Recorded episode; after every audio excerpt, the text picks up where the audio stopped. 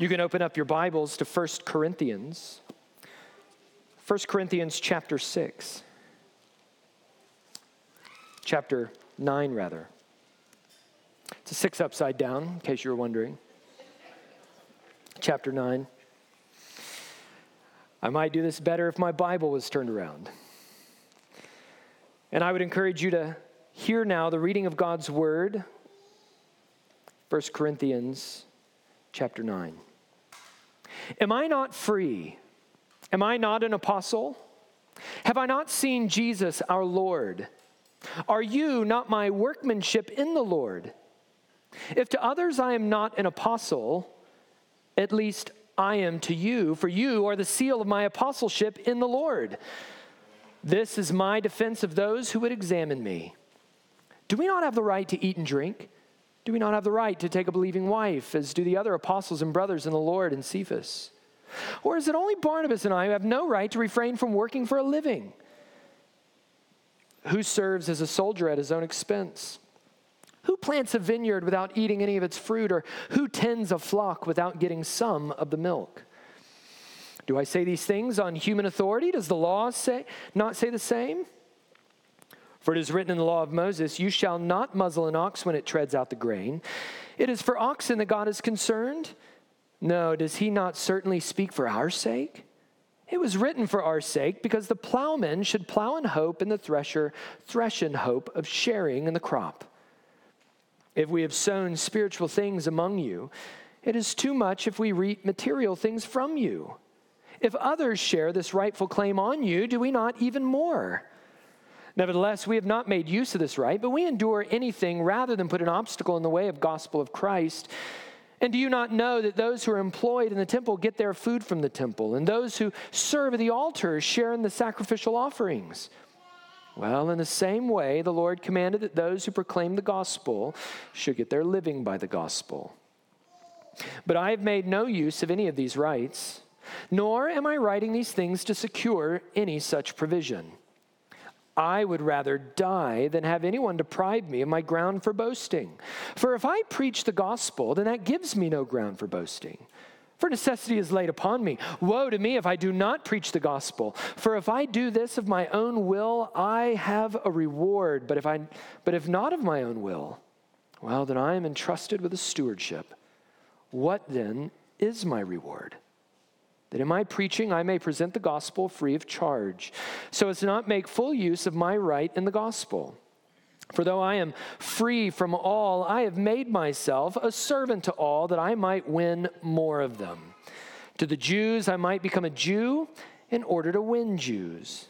To those under the law, I might become as one under the law, though not myself being under the law, that I might win those under the law. To those outside the law, I became as one outside the law, not being outside the law of God, but under the law of Christ, that I might win those outside the law. And to the weak, I become weak, that I might win the weak. I become all things to all people, that by all means I might save some. I do it all for the sake of the gospel, that I may share with them in its blessings. Do you not know that in a race, all the runners run? But only one receives the prize. So run that you may obtain it. Every athlete exercises self control in all things. They do it to receive a perishable wreath, but we an imperishable. So I do not run aimlessly. I do not box as one beating the air, but I discipline my body and I keep it under control, lest after preaching to others, I myself should be disqualified. The grass withers and the flower fades, but the word of our God stands forever. Amen.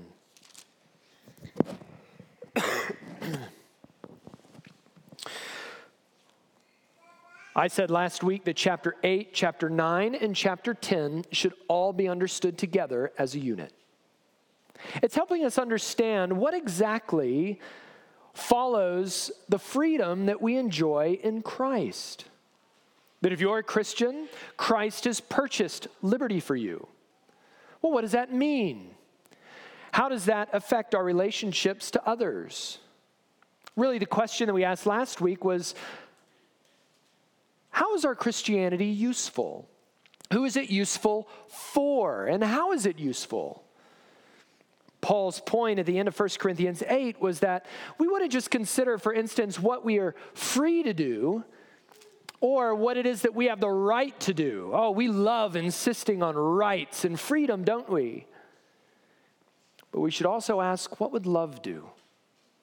And are there ever instances when love for others, when love for our brothers and sisters, or even love for our non Christian neighbors would restrain our freedoms, would cause us to curb our rights, not insist on them, but freely give them up that we might be able to serve others well? In chapter 8, Paul laid down the principle the principle concerning our own freedom and of the freedom that we have to give it up for the good of others.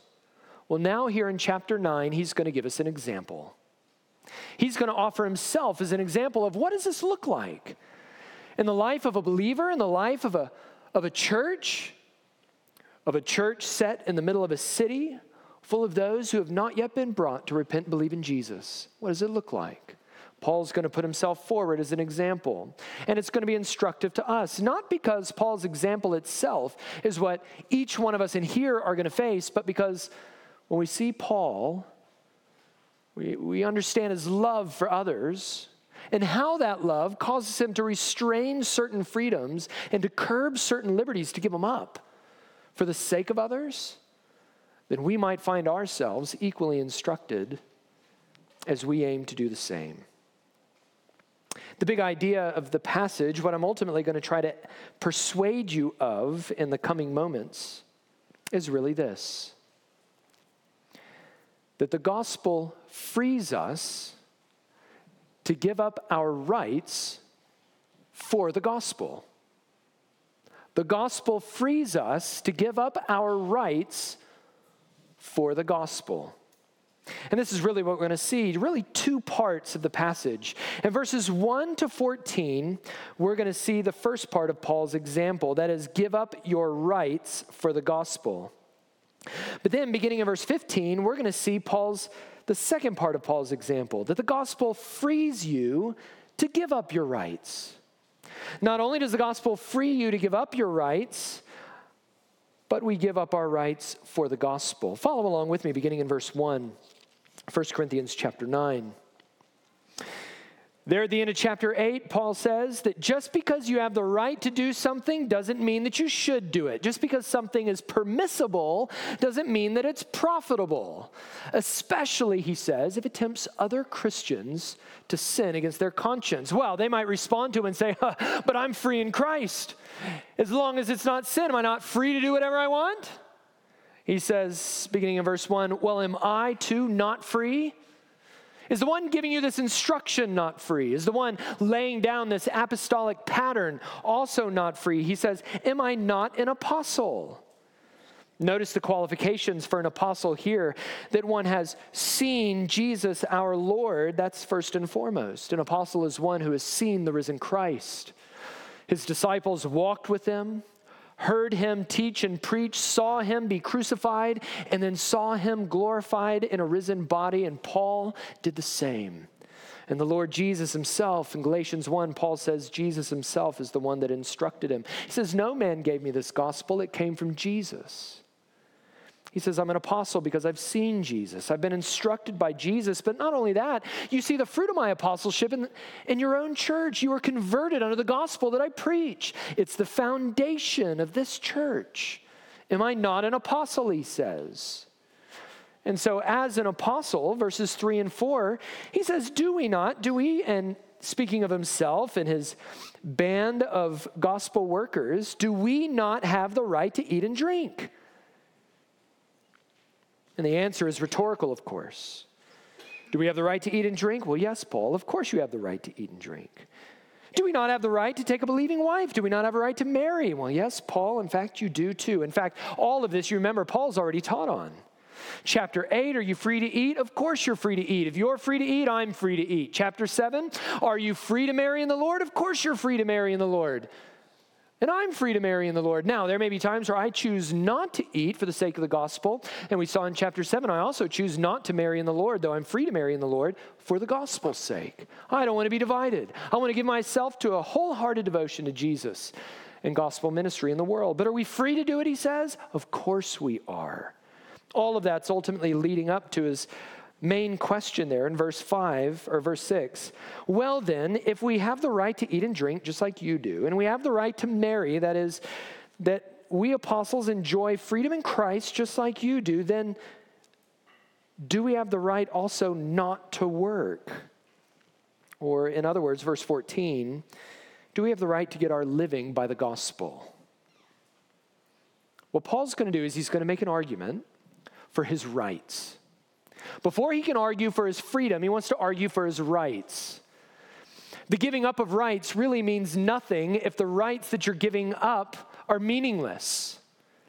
And so he's going to begin by establishing what his rights as an apostle are, how he's given them up, and why he's given them up. And so, here, establishing the fact of his rights as an apostle, he's going to make two arguments. First of all, in verse 7, he's going to make an argument from human authority. From human authority. He's going to make an argument from common sense. You can just look around you, and this is what we all know to be true when we look at our own experiences. But then in verses 8 to 14, he's going to make an even more powerful argument, a stronger argument, an argument from God's authority. So he's going to make an argument from human authority, first and foremost, but then he's going to make an argument from God's authority. Look at verse 7. Who serves as a soldier at his own expense? Who plants a vineyard without eating any of its fruit? Or who tends a flock without getting some of the milk. All of these are human examples. It's based on a human authority. It's, it's natural reasoning. He's looking around at the creation and going, this is common sense. That if earthly kingdoms uses its wealth to supply the soldiers who defend them, and vineyards use its own fruit to feed its vine dressers who cultivate them, and flocks give milk to the shepherds who tend them, then how much more should you, God's kingdom, God's vineyard, God's flock, provide for gospel ministers? That if you are God's field in whom they are working, is not your fruit their fruit to enjoy? Because no, we have a right to it. This is common sense. Did you look around your own experiences? You look around in your own workplaces? That you should be able to benefit from your work. That the very thing that you pour yourself into, you do so that you might be able to enjoy some of its fruits. But he's also going to make an argument in verses 8 to 14, not just from human authority, but from God's word, from God's authority. And in verses 8 and 9, he's going to quote Deuteronomy 25, verse 4. He says, Does not the law say the same? For it is written in the law of Moses, You shall not muzzle an ox when it treads out the grain. Is it for oxen that God is concerned? He goes, Is God concerned about animals? Well, of course he's concerned about animals. He's the creator. He created all things good. He would love to see his creation managed in such a way that it gives him glory and it serves the good of his creation, that it might be fruitful. And so here he gives an example from justice. He's saying, under that Old Testament law, when you let your oxen eat from the grain that they tread, let them eat the grain from the ground as they do it. That's how they're going to get their sustenance and their strength. They're earning for themselves as they tread the fruit of their labors. It would be unjust for you to muzzle the ox, not let the ox eat while it works. That's the moral principle underlining that Mosaic law from Deuteronomy 25. In fact, I read this week in my studies that slaves in Rome, this may have been familiar to the audience that Paul is talking to, that slaves in Rome were used to do this job. Not just oxen, but slaves. And they would take these slaves and they would chain them up so that they couldn't escape. And then they would put cone collars on them, the kind of collars that we might put on our dogs to keep them from licking themselves. And they would put cone collars on them so that as they tread the grain, they would not be able to eat any of it. That is altogether unjust. It is wicked and perverse to treat another image bearer that way. And so Paul's making an example here from justice. It is unjust to expect the one who works not to enjoy the fruit of his labors. If it's true of oxen, which are not made in the image of God, how much more true is it of those who are made in the image of God? And of all those made in the image of God, how much more is it true of those who labor to preach the gospel? He says in verse 10, no, no, no. Deuteronomy 25 4, in a sense, was written for us. It was written for us. It's, its moral principle applies to us. It's for our sake, he says, because the plowman should plow in hope, and the thresher should thresh in hope of sharing in the crop. Here he's pulling that field language all the way back. Put your finger there and go back to chapter 3. Do you remember what he said? Verse 9. He says, We are God's fellow workers. You are God's field. Now he's taking that language of the church being God's field and he's importing it all the way over to chapter 9 and he's placing himself once again in the middle of that field as one who is working diligently in that field that it might be as fruitful as it possibly can be, to guard it against pestilence of false teaching, to sow good seed in it that would bear good fruit day and night, laboring by the sweat of his brow for their good. And so then here becomes the question. If this is the case, and you know this to be the case, not only the case because common sense says it is, verse 7, but also because God's law, the moral principle in it, says it's the case, then the question in verses 11 and 12 is this Have we sown spiritual things among you? Then when you look around, are you seeing gospel fruit? Are you seeing people come to Christ by faith, being brought from death to life? Are you seeing those who have been brought from death to life start to bear fruit in a, in a kind of flourishing of life? They're, they're growing in their knowledge and, and in the grace of Christ. Then, when you look around, are you seeing fruit? Well, listen, that's not ultimately because of us, that's because of the seed that's been sown. That's because the gospel that we have tirelessly sown in you is now, by God's grace and His power, bearing fruit. Remember all that language from 1 Corinthians chapter 3. Some of us may sow, some of us may water, but it's God that causes the growth. Have we sown spiritual things? He asks. Has our ministry, verses 10 and 11, been fruitful here? Because if we've sown spiritual things among you, is it too much, he asks, if we reap material things from you? In other words, if we've sown something so significant that it's bearing fruit to the good of the world around you, not only in your own lives, but the good of your neighbor and the glory of God, and we have labored tirelessly to that end in the gospel, is it too much that you would make sure that we would have the kind of provision, verse 5, that would enable us to eat and drink and to take a believing wife? To provide for our most basic needs? Is it too much to ask? Paul is establishing his right. No, you should not muzzle the preacher, is what he's saying. But then he's going to give one final example. He just gave an example from justice there in verses 8 through 12 specifically quoting that civil law from Deuteronomy 25. But now in verses 13 to 14, he gives one final example, not an example from Jesus, but or example from justice, but an example from Jesus. Notice what he says, verse 13.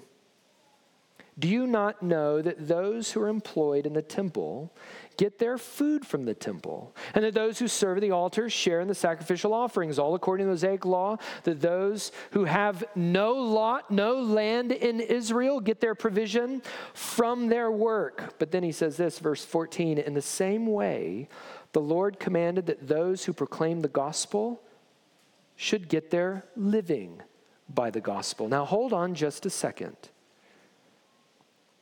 He's asking in verse 11, have we sown spiritual things? Are you seeing spiritual growth? Is there spiritual fruit in this church? If the answer is yes, then you should support us in our ministry. But then he's going to ask a second question by giving the example of Jesus Is the gospel proclaimed? Not merely is there fruit, because sometimes fruit may be sparse.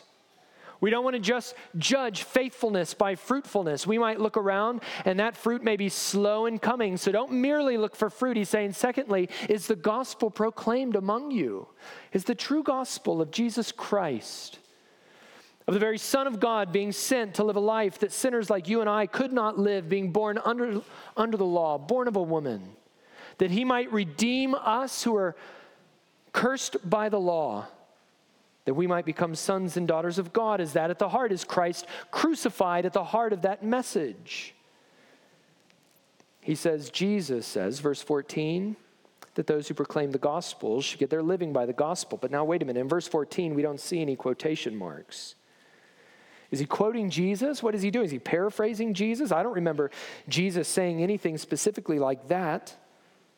Well, in verse 14, Paul isn't quoting Jesus explicitly, he's paraphrasing his teaching. And specifically, he seems to be tying together a couple of threads. So hang with me for just a minute. Put your finger there in 1 Corinthians chapter 9 and turn to your left to the Gospel of Matthew, Matthew chapter 9, or chapter 10. Matthew chapter 10.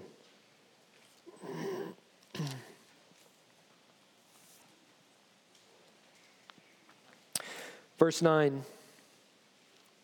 Sending out his, his apostles, this is what he tells them, how he instructs them before he sends them out to preach. He says, Acquire no gold or silver or copper for your belts, no bag for your journey, or two tunics or sandals or a staff, for the laborer deserves his food. In whatever town or village you enter, find out who is worthy in it and stay there till you depart. As you enter the house, greet it, and if the house is worthy, let your peace come upon it. But notice what it says here that as they go, they are to be dependent upon those to whom they preach for their provision. It becomes even more clear in the Gospel of Luke, chapter 10. Go to your right, the Gospel of Luke, chapter 10, verses 7 and 8.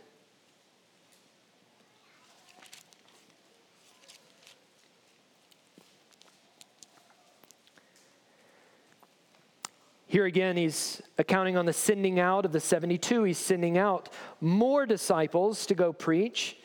And he says in verse 4 carry no money bag, no knapsack, no sandals, and greet no one on the road. Whatever house you enter, first say, Peace be to this house. And if a son of peace is there, your peace will rest upon him. But if not, it will return to you.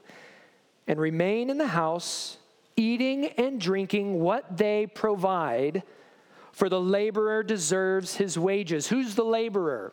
The laborer is the one preaching the gospel of the kingdom. And as you go village to village preaching the gospel and you're brought into people's houses, don't become dependent ultimately on yourself, but depend on them to provide for your every need. Going back to 1 Corinthians 9, Paul says, In the same way, the Lord commanded that those who proclaim the gospel should get their living by the gospel. This is the same thing, he says, that Jesus taught. So, have I come among you, Paul says, preaching the gospel? Yes, Paul, you have. As I've preached the gospel, have people gotten saved? And those of you who are saved, have you grown in the grace and knowledge of Christ? Yes, Paul, people have gotten saved, and yes, we've grown. Well, then, do I not have a right for you to provide for my material needs as one who preaches the gospel among you? Yes, Paul, that is your right. But notice what he says, verse 12. Nevertheless, we have not made use of this right, but we endure anything rather than put an obstacle in the way of the gospel of Christ. Do you see the principle now? Chapter 8 if you need to become a vegetarian for the sake of your brother or the sake of your sister and give up meat because that meat sacrificed to idol is going to cause them to sin against their conscience, then you be a veggie for life. But Paul is a good pastor. He's a good leader. He's not peddling unapplied truth. He's saying, I'm not asking you to do anything that I myself am unwilling to do. Is this an important lesson for leaders? Oh, you better believe it is. For us elders in here, And you deacons, and for any of you who aspire to be elders or deacons in the church, then I would encourage you to consider Paul's example here. Are we asking our church to do anything that we ourselves are unwilling to do? Paul is a good example. He says, I'm not asking you to do anything that I myself am unwilling to do. He recognizes that a leader who peddles unapplied truth in his own life loses moral authority. And now he's putting forward his own life, his own example, as the moral basis, as being exemplary for why they could become a veggie for life, chapter 8, if that's what was needed. I'm not asking you to do anything that we ourselves are not doing. He says in verse 12, We have not made use of this right. I could demand it if I wanted to. But no, instead, I work hard as a tent maker. I work hard as one who tans, as a tanner. That's hard, stinky work, being a tanner. And it puts you at the lowest dregs of society. But Paul doesn't care. If it ends up opening doors for the gospel, he'll do it. He won't insist on his rights. I'd rather go bivocational. I'd rather go work for my living than to put an obstacle in your way. Even though it's good and right for you to provide for me, I'm not going to insist on it if it's going to put an obstacle for the gospel. There's a few things that we need to recognize here. First of all, chapter 9 is ultimately a text on paying pastors. We see that in other, in other verses, Galatians 6, 1 Timothy 5. It's a circumstance that Paul's enduring, but the primary point of the passage is the giving up of rights, and that the gospel frees us to do that if it serves the good of the gospel. He's not ultimately making an argument for paying your pastors. Though Galatians 6 6, those who teach you, you should share all good things with them. Those who preach and teach the word, 1 Timothy 5, that you should give them double honor. They're not just worthy of being honored as your leaders, but they're worthy of honorarium. They're worthy of being supported in their ministry. Why? Because the preaching and teaching of the Word of God is the very means whereby the church is established and built up. He's laboring in the Word, and you should provide for them in those ways. That is a right according to the gospel that those who labor in the gospel have from those who benefit from it.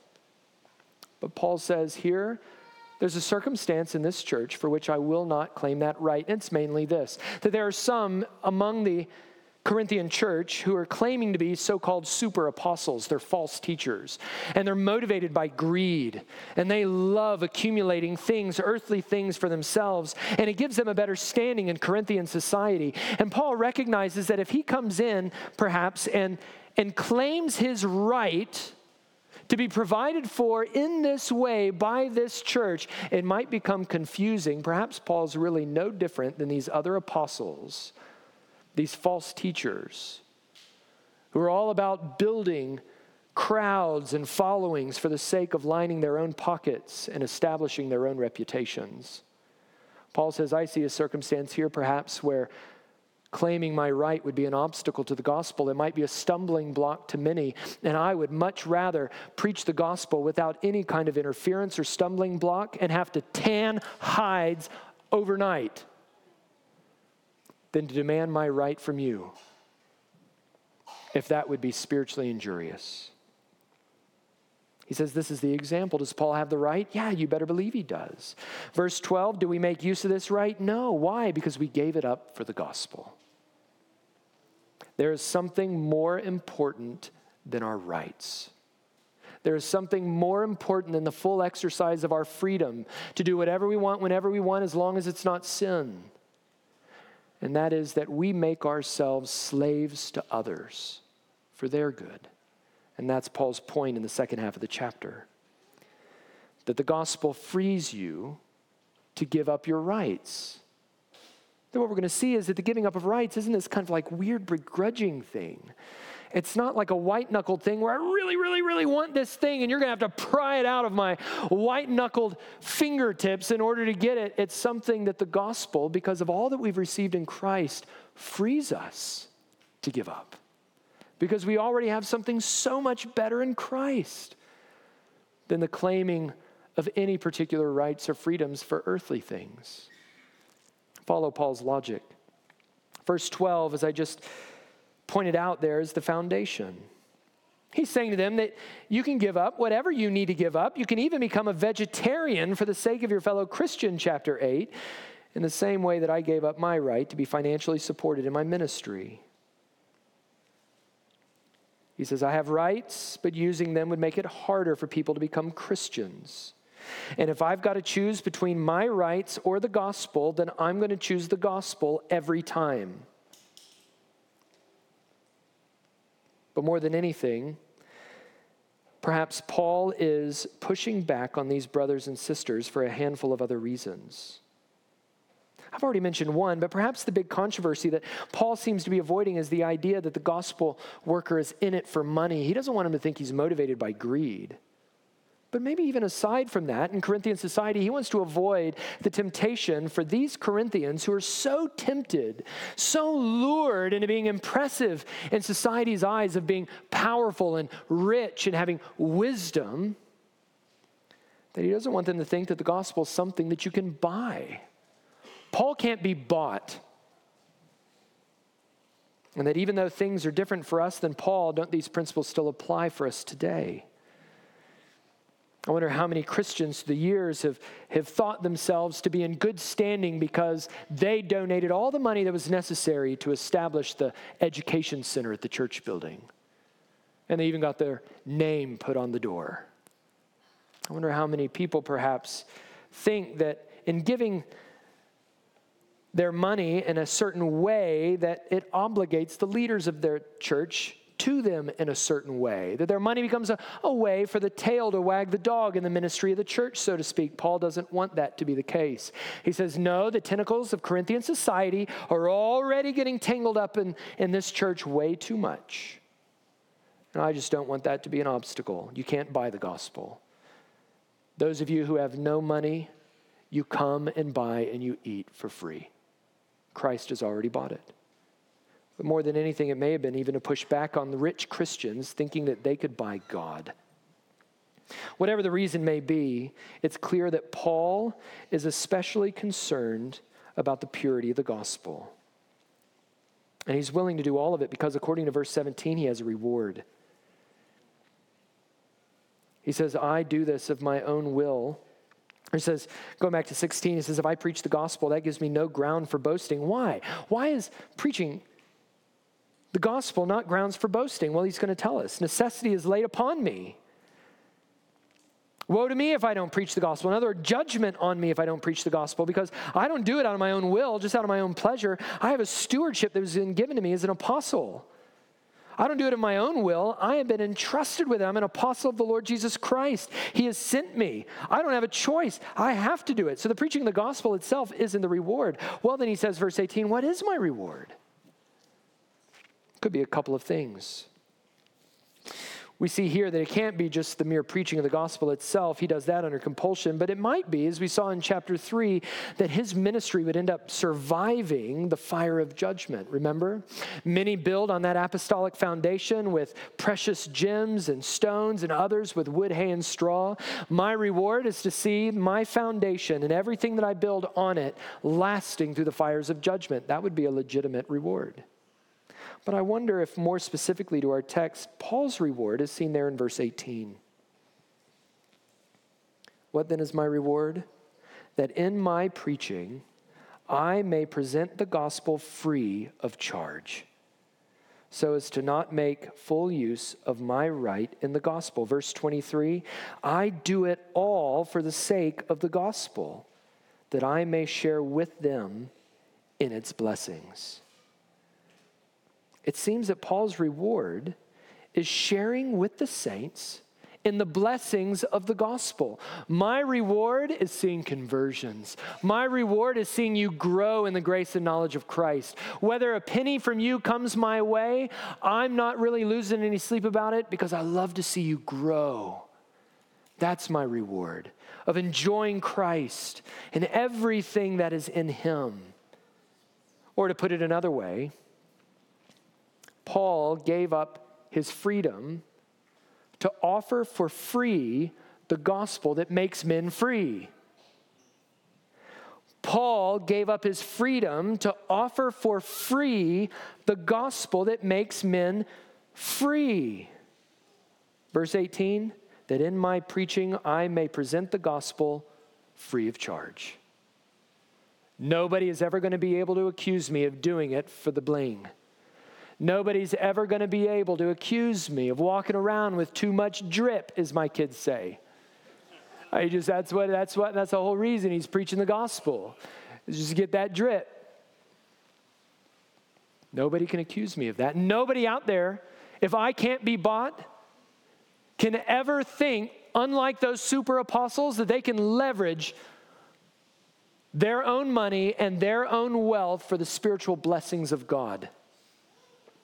The only way to come into these blessings is not through your paycheck or through your, through your bank account, but it's by repentance and faith in Christ. And that's it. So Paul's going to say now, how does the gospel free you to give up your rights? Well, he says in verses 15 to 18 that he was freed to make the gospel free. If taking one penny is going to cause anyone to stumble or misunderstand the gospel, then I don't want it. I will tan hides and work overnight shifts so that no one is confused. But secondly, verses 19 to 23, we're freed to be a slave to all. Look at what he says. For though I'm free from all, I've made myself a servant to all that I might win more of them. To the Jews, I become a Jew. He says in verse 21 to those outside the law, I become as one outside the law. Verse 22 to the weak, I become weak, that I might save the weak. Why does he do it? Verse 23 in verse 22, I've become all things to all people, that by all means I might save some. I do it all for the sake of the gospel, that I might share with them in its blessings. Paul wants to do as many people as much good as he possibly can for the gospel's sake. That's his motivation. And the gospel has freed him to do that. Notice he's listed a couple of settings. He's talking here both about non Christians, that is, those who are under the law and outside the law, Jews and Gentiles, and he's talking, I think, about those who are inside the church who are Christians to the weak. Those would be those concerned in chapter 8 of weak conscience. He says, To those who are under the law, those are Jews, I would make myself just like them, verse 20 that I be willing to set aside my freedoms and my rights, knowing that I don't have to submit to, to Mosaic ordinances anymore. Those, those ordinances under the law of Moses have been done away with in Christ, but if it would help some come to the right knowledge of Christ, then I'll be happy to do it. And I'll be especially happy to have my pastoral intern, Timothy, do it. Acts chapter 16. Oh, Greek Timothy is going to come along and he's going to have to do some gospel ministry among the Jews. Well, the sign of the old covenant was circumcision, and Timothy, being a Greek, is not circumcised. So at the beginning of Acts chapter 16, he says, And I had my disciple Timothy circumcised. Can't imagine that many were lining up for his pastoral internship after that, but that's the point. There are certain things that I would be willing to give up or have cut off if it means that it doesn't present an obstacle for the gospel to those that we aim to preach it to. But not only that, he says, those who are free from the law, that I am willing, much like Jesus, to eat with tax collectors and sinners at least to those more pharisaical, self righteous types that might look at me, I would free to make myself a Gentile, like one from among the nations, if it helps them become saved in hearing the gospel. And he says further, I make myself weak that I might win the weak. And that could really, verse 22, mean two things. Either it means the weak of the world, those who set aside earthly influence, as we saw in chapter 1, right? Not many of you were powerful, but you were weak. He's saying, so maybe I'm making myself materially impoverished. I'm making myself like one who has no societal standing whatsoever. That could be his meaning. Or it could be the weak of chapter 8 those who are weak of conscience. Those who are outside of the law as Christians, but continually put themselves under the law in their conscience. I think, given the context, because chapters 8, 9, and 10 go together, it's likely speaking of those kinds of weak brothers and sisters If they won't eat meat, then I will gladly make myself a vegetarian, he says. But what's his motivation for all of that? I do it all for the sake of the gospel. Everything is in service to the gospel. Why? So that he might share with converted Jews and converted Gentiles and weak Christians in the blessings of the gospel. He wants to see people saved and growing in the grace and the knowledge of Christ, their creator. And so Paul's asking, what would love do? Would love demand a paycheck from the church in this particular circumstance under these in these settings? Not just what I have a right to do, not just what am I free to do, but what would love do? What does love demand? And so, in this instance, Paul says, I'm willing to give up my own culture for another. Spiritually speaking, Paul's willingly made himself a third culture kid.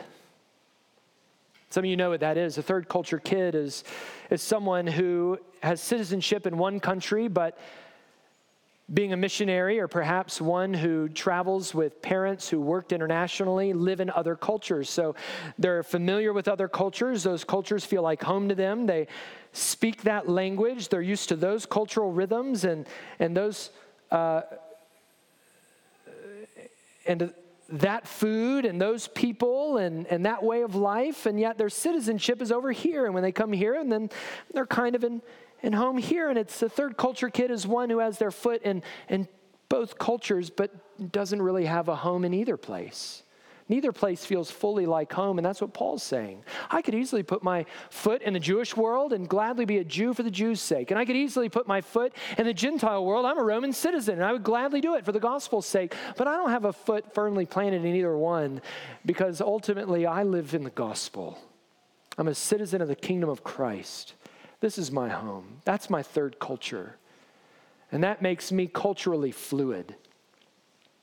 This reminded me of my days back in high school. For those of you who are in high school, I don't know how it is now, though I can't imagine it's much different. And you think about all the, the cliques and the groups, and you got the, the cool kids and the smart kids and the jocks and the band students and the goths. Are there goths anymore? Does that exist? And all of them have their own badges of belonging, don't they? This is what it means to be part of this tribe. This is how you talk. This is how you dress. This is who you associate with, and this is who you don't associate with. And that's a really powerful thing, isn't it? I think back to my time in high school and going, oh man, I'd really like to associate with those people, but what would this group think if they saw me with that group? And I really want the approval of that group. And would they really approve of me and bring me in and accept me if they knew that I was aligned with those kind of people over there? That's stressful. For those of you who are in high school now, it's better you than me. I don't want to go back there. And it's really no different. It's not just high school, is it? We find that in our workplaces. We find that in our own subcultures in a variety of different places. There's all kinds of badges of belonging. And Paul's saying, listen, I am willing to be ridiculed and rejected by whatever tribe I previously considered myself a part of. I am willingly free to give up whatever badge of belonging was so significant to that group and adopt the badge of belonging for another group if it helps me get the gospel across to them. Does that make sense? He says, when it comes to all those tribes and cliques, I'm a fluid person. I'm a third culture kid. I'm in the kingdom of Christ. I can go from one tribe to the next if it serves the gospel. And he's going, that's the way you need to be. So if you're part of that meat eating tribe and you love that and you've got your, you know, your monthly meat sacrifice to idol subscription that comes in every month and you love it, he's saying maybe you need to be part of the veggie tribe for a little bit if that's what serves the good of your brother, if it's what serves the gospel. Some of you are familiar with the name Hudson Taylor. Hudson Taylor, 19th century missionary, dressed like the, ended up leaving England, went to China, and dressed like the Chinese of the time, adopted silk robes and tied his hair back in a knot and totally enculturated himself. And at the time when he went, you don't realize how scandalous that was. We hear that and we go, well, of course, if a Christian is going to go to another culture, it only seems obvious that they would dress and speak and enculturate themselves for the sake of the gospel in that culture. But that is not the way that it was thought about then. And it was scandalous for him to do it. So scandalous, in fact, that he was accused of being a traitor, a traitor to the empire, that he was accused essentially of treason. He was accused of essentially giving up his own ethnic superiority because that's what the English Empire was all about at the time. That the goal was to colonize the world with the superior culture of the English Empire, the British Empire. And for him to go and to dress like a Chinese person and talk like a Chinese person and, and to do the things the Chinese people do, then what they're communicating, then what he's communicating to them is that they don't need to be white in order to be accepted by God. They're savages, was the argument that they made. Hudson Taylor didn't care. Why? For though I am free from all, I have made myself a servant to all, that I might win more of them. Josh Ward, can you be a Christian in China for any amount of time and not think at some point about Hudson Taylor and the inroads that he made in his work 150 years ago? Don't answer that question. Boy, I thought I set that one up on a tee. So awkward.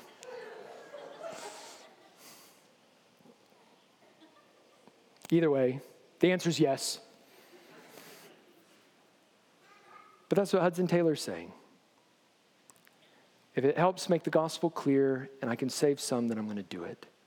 It was worth it for people to hear the gospel in their own language from someone who valued their culture. Well, Paul's going to say, if I don't do that, verses 24 to 27, then I've essentially disqualified myself. He says, Do you not know that in a race all runners run, but only one receives the prize? So that so run that you may obtain it. Every athlete exercises self-control in all things. They do it to receive a perishable wreath, but we an imperishable. So I do not run aimlessly. I do not box as one beating the air, but I discipline my body and I keep it under control, lest after preaching to others, I myself should be disqualified. All of them are athletic images. Paul's bringing us into the Olympics. We're in the arena now. And the point that he makes in verse 24 is not that one runner only goes to heaven. There's one winner and everyone else is a loser. It's not like Ricky Bobby's dad. If you ain't first, you're last. Second place is just first loser. That's not what he's saying. He's saying this is the example. This is how we're all to run. We run not to receive worldly accolades, but heavenly accolades that Paul is happy to be thought of as silly or weak or foolish if it serves the gospel. So in verses 25 and 26, then, he says, In the same way that an Olympic athlete gives up all the things that they have a right to and they're free to enjoy, the kinds of food that they could eat and the kinds of pleasures in this life that they're willing to do, in the same way that they're willing to give all those things up to run the race and to win the prize, we do the same thing for the gospel because it's worth it. There's something more driving and motivating us. And the same for Paul. He says, I want to enjoy the reward of sharing in the blessings of the gospel with those that are saved under my ministry. And for that, I will give up whatever I have to give up. No cultural badge, no sacrifice, no dietary preference. Nothing is too small. If it helps me serve the good of others, for the gospel's sake. So, what does Paul have to say? Give up your rights for the gospel. The gospel is bigger than your rights and your freedom in every circumstance. But secondly, the gospel frees you to give up your rights because of all that you received in Christ. Beloved, I could keep going, but I think it'd be good just to pray that God would give us the grace to do that.